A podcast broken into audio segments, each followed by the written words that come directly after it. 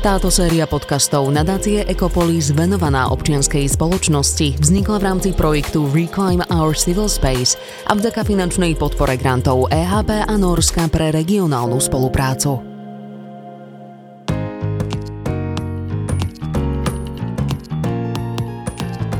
Moje meno je Karolína Pilierová a vítam vás pri ďalšej časti podcastov nadácie Ecopolis. Skupina aktívnych žien zrekonštruovala v meste Žiar nad Ronom bývalý zmrzlinový stánok. Dnes je z neho významné komunitné centrum, za ktorým stoja štyri dámy. Kamila Koza Beňová, Jana Sekáčová, Alžbeta Poloňová a Kristýna Poláková.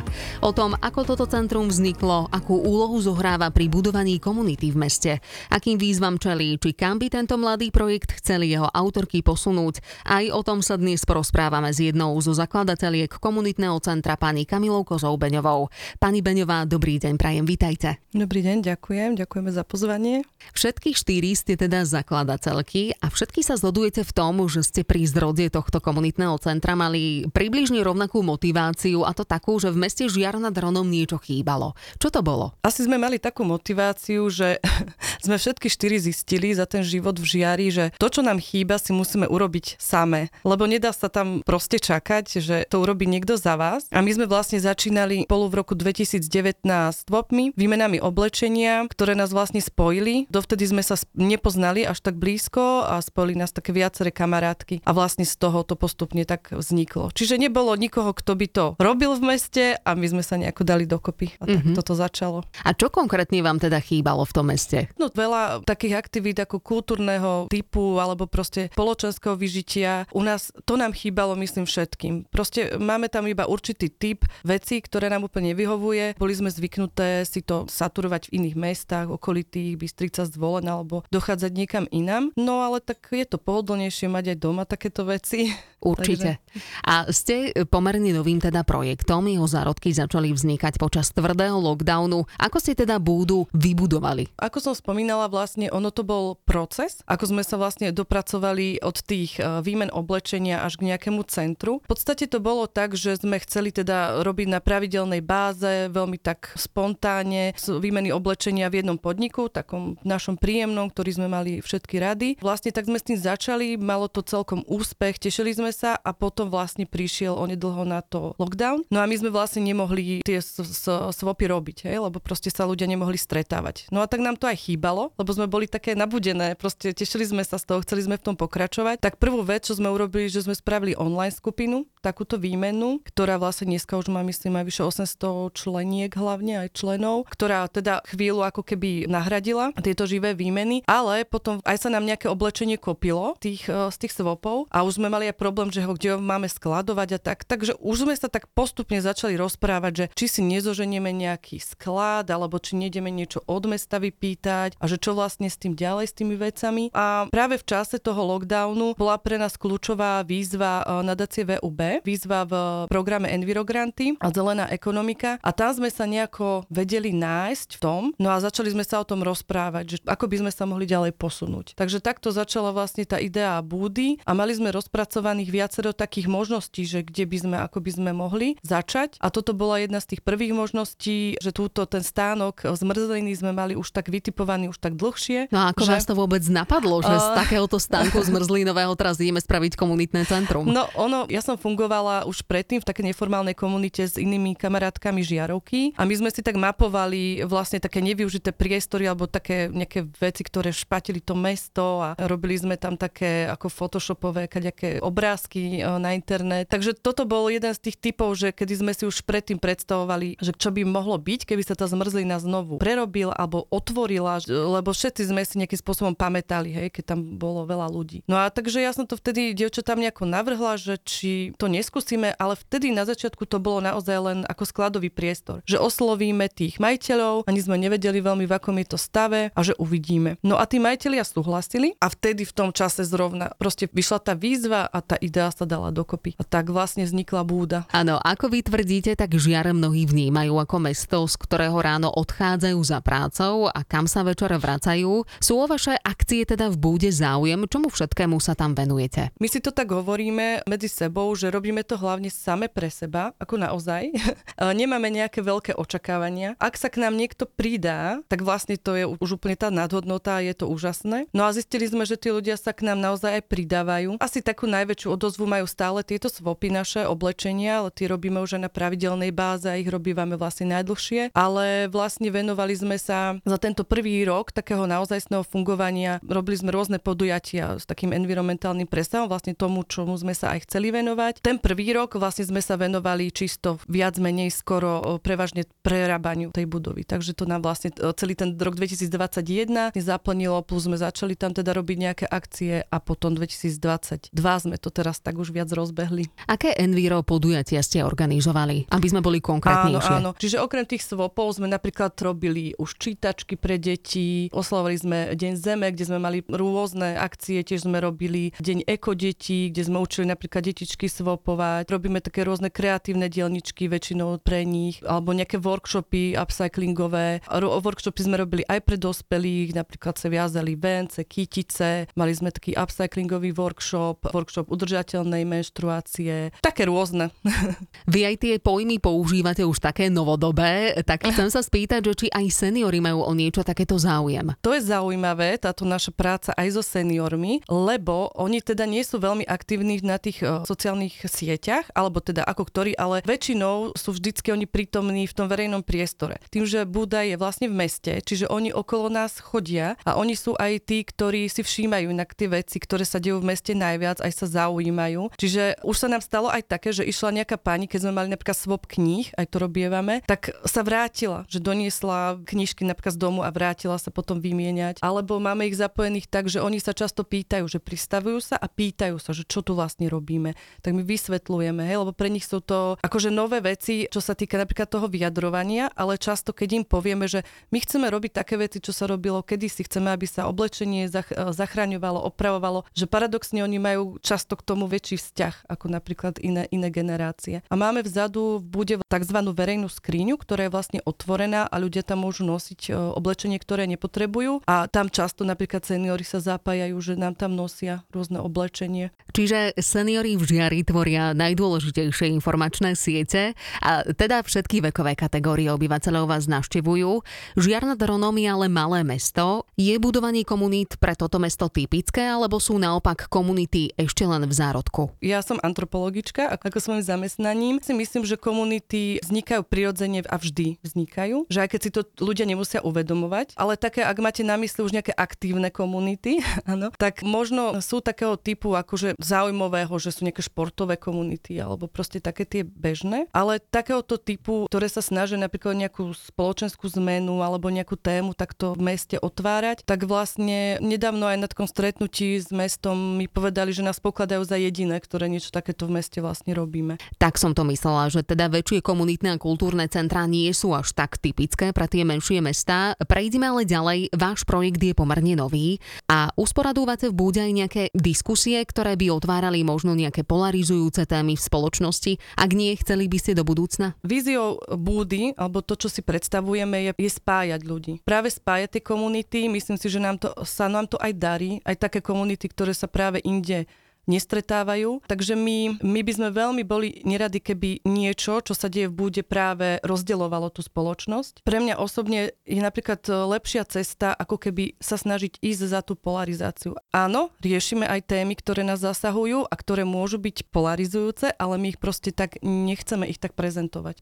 Čiže nechystáte sa usporadúvať žiadne diskusie k rôznym témam, ktoré spoločnosť napríklad polarizujú, pretože práve tie diskusie by mohli tú polarizáciu aj zmierniť. Ja neviem, či úplne diskusia je úplne najlepší formát napríklad pre také malé mesto, alebo čo sa týka podpory LGBT komunity, je to pre nás dôležitá téma a my sme napríklad našim vyjadrovacím prostriedkom je viac taký ten akt ako to slovo, lebo niekedy sa povie toho už príliš aj veľa a vlastne to nikomu nepomáha. Takže my nechceme ísť ani vedome nejako touto cestou, ale napríklad e, sme spravili taký ten uh, Jan bombing, uh, obhačkovali sme duhovou vlnou vlastne strom pri bude, kedy sme vlastne chceli vyjadriť v čase duhového prajdu. Toto bol náš napríklad forma našej podpory. No a kedy sme zistili, že nám to dal dole niekto. Mm-hmm. Takže nám tá komunita miestna v podstate odpovedala, hej, že my nejako nejakým spôsobom komunikujeme. Že niekto nám to dal dole, to znamená, no my to tu nechceme, hej. No a to sme ešte vtedy nevedeli, že sa stanú takéto tragické udalosti, tak vtedy sme napríklad reagovali, že sme spravili takú pietnú akciu, spomienku veľmi spontánnu, ktorú sme proste, že sme zapali aspoň sviečky, dali sme si tam duhové veci. Akože je to pre nás dôležité, takisto my sa nebudeme že vyjadrovať e,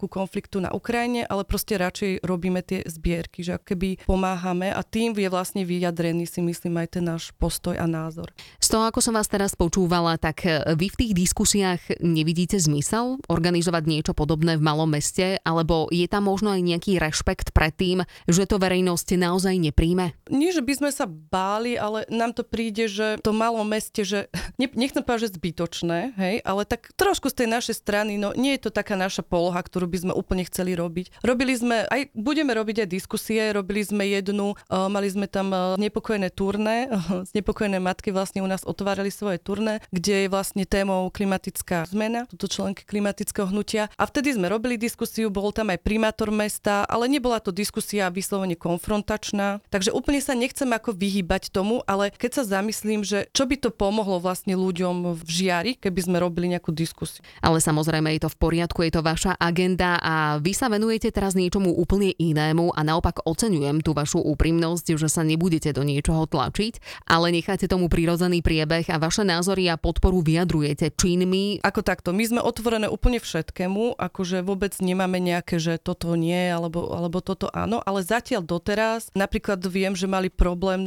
do diskusie aj v Akropole v Kremnici, hej, na tému LGBTI. Že proste pre ľudí, ktorí žijú v malých mestách, je ten coming out oveľa, oveľa ťažší a nechcú sa takto vlastne v verejnom priestore. Čiže my máme skôr ten záber na zvyšovanie environmentálneho povedomia, že to sú tie naše témy a chceme ísť takým vlastným príkladom a vlastne meniť to každodenné správanie ľudí alebo proste ten náhľad na to. Čo sa týka tých environmentálnych tém, asi to nebude len búda, kde šírite osvetu. No tak riešime nejaké veci na sociálnych sieťach, potom publikujeme články na v lokálnych médiách a takto sa snažíme. Hej? Akože, ako myslíme si, že tým už, že tá búda je a že vlastne vôbec otvára tieto témy, že v tom malom meste už si to aspoň tí ľudia môžu spojiť, že aha, že tak už som to počul, že niečo také existuje, už som o tom čítal, čítala proste v novinách a že, že sa to takto postupne vlastne dostane medzi ľudí. Ako vnímate vašu úlohu v občianskej spoločnosti vo vašom meste? Kde sa vidíte v občianskej spoločnosti? V takom celoslovenskom kontexte myslím, že sa vnímame ako taký hlas z regiónu, taký podporný často, že chceme teda podporovať rôzne veci, ktoré sa na Slovensku dejú. Máme také, ako riadíme sa aj tým heslom, že myslíme globálne a konáme lokálne. Takže áno, to konanie je pre nás ako keby na tej lokálnej malej úrovni z dola akože zásadné dôležité, že vlastne takto to robíme, ale cítime sa aj súčasťou vlastne globálneho myslenia v otázkach klimatickej krízy alebo iný, iných vecí, proste, že sledujeme to, čo sa deje a chceme sa k tým veciam vyjadrovať. Aká komunita sa tam okolo vás tvorí? Ako by si ju charakterizovali? Určite ženská, lebo tak my štyri sme teda ženy a myslím, že okolo tých svopov, že väčšinou sa tam točia ženy a že je to taká, hovoríme, že taká ženská energia u nás prúdi, ale aj matky si myslím, alebo, že, alebo rodičia s deťmi, lebo niektoré tie aktivity boli aj zamerané vyslovene na deti. My to tak voláme, že tá komunita je taká budová komunita, že je vlastne špecifická, že kto si nás akoby nájde. A, a muži chodia len, keď ich dotiahnu manželky, teda, hej? a nie, tak nie vždy, ale tak máme aj nejakých uh, vymieniačov, čo chodia aj na svopy, ale tak tých je veľmi málo. Predsa len Pre muži majú trošku menší záujem o módu, je to prirodzené. ale mňa zaujíma, pretože v Žiari ste mali v minulosti a predpokladám, že stále máte problém aj s marginalizovanými rómskymi komunitami. Snažíte sa ich do komunitného života nejako zapájať, alebo do budúcna máte takúto víziu? No, práca s touto komunitou nie je ľahká, akože to si môžeme povedať na začiatku. My máme komunitné centrum v Žiari, akože ktoré je pod mestom, ktoré je akože viac menej profesionálne, kde sú sociálne pracovníčky, ale od začiatku sme tak premyšľali, že akým spôsobom vlastne zapojiť. Takže zatiaľ to máme tak, že buď vo forme zbierok, napríklad pomáhame rómskym rodinám, ktoré ktoré sa k nám dostanú, proste dávame im nejaké oblečenia a tak. Alebo potom úplne vyslovene vlastne tá verejná skriňa, ktorú som už spomínala, je vyslovene pre rómsku komunitu a pre ľudí bez domova. A majú o nich záujem sa nejako no, integrovať do vašej komunity alebo záujem o tieto akcie? To je veľmi ťažké. Už len ten koncept tej výmeny e, nie je pre ľudí vlastne v tejto situácii vôbec, pretože oni nemajú čo vymieňať. Áno, že z našej strany je to úplne vyhovujúce, že vlastne ten, kto chce im tam nechať tie veci v tej skrini zavesené, oni sú už zvyknutí, chodia si to tam kontrolovať,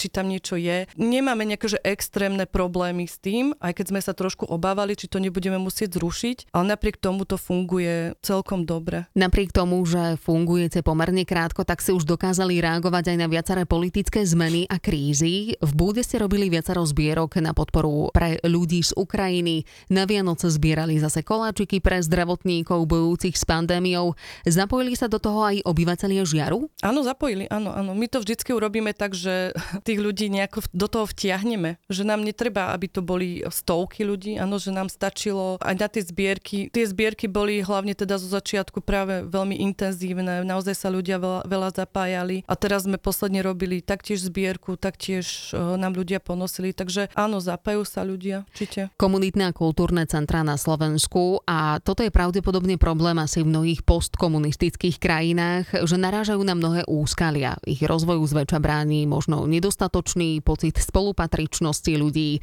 žiadne alebo negatívne susedské vzťahy, obmedzené zdroje, neaktívny život obyvateľov a tak ďalej. Akým najväčším výzvam čelíte v súčasnosti vy? My tým, že tu budú robíme akože vo svojom voľnom čase, tak my to tak nesilíme. Proste my ideme tým prúdom a proste čo nám robí radosť, čo nás napadne, v čom vidíme zmysel, to robíme. A keď e, sa k nám tí ľudia pridajú, tak nás to akoby teší. Sme si tento fungovanie nastavili tak, že vieme robiť veľmi veľa vecí dobrovoľnícky vlastne robíme, takže nemáme nejaké vyslovenie bariéry alebo niečo, čo by nám bránilo že to by skôr bolo iba náš, náš nejaký nezam, alebo že by nám už to prestalo robiť radosť napríklad, to by bolo riziko, že už by nás to nejak prestalo baviť. Akože pasivita ľudí je asi úplne taká všeobecný problém na Slovensku, alebo problém, proste tak to je, ale rozhodli sme sa, že nejdeme touto cestou, že nedá sa alebo kritizovať niečo, ale práve naopak ísť vlastne tým opačným prístupom, tým pozitívnym. Rozvoju takýchto menších komunitných centier ale často bráni aj slabšia informovanosť o tom, aké aktivity pripravujete. A ja som si všimla, že keďže ste aj mladé ženy, tak e, sociálne siete vám žijú, ale čo možno tí seniory, aj toho sme sa už trošičku dotkli, ktorí Facebook a Instagram nemajú. Ako ich informujete o svojich e, aktivitách, aj keď vyzerá to tak, že oni sami si to prelusknú? tak e, akože povedzme si pravdu, že tí seniory nie sú úplne taká naša úplná cieľová skupina, aj keď teda akože sú jednou z tých, ale oni tým, že čítajú vlastne napríklad mestské noviny, tak sú veľmi dobre informovaní o tom, hej, že čo sa deje. Takisto máme úplne normálnu vlastne informačnú tabulu pred budou, kde keď stihneme, tak napíšeme, hej, že čo nás čaká nejaká akcia. Takže takto to riešime.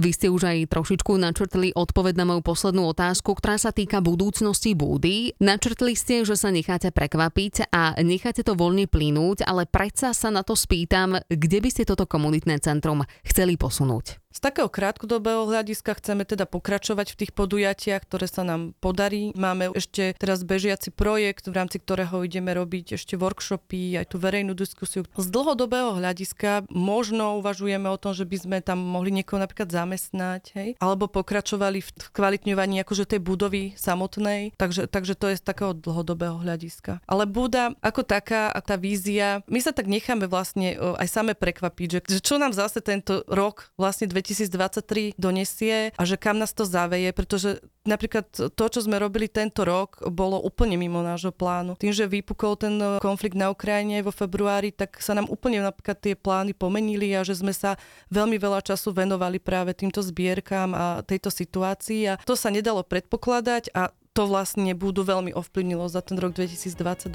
Čiže úplne sme aj zvedavé, že vlastne čo nás čaká ďalej. Je to také dobrodružstvo. Pani Beňová, ďakujem za rozhovor. Želám vám, nech e, sa tomuto mladému projektu darí, nech sa búda rozrastá a pozdravujeme aj vaše ďalšie tri kolegynky. Ďakujeme. Dovidenia. Milí poslucháči, vám ďakujem za pozornosť. Pekný deň.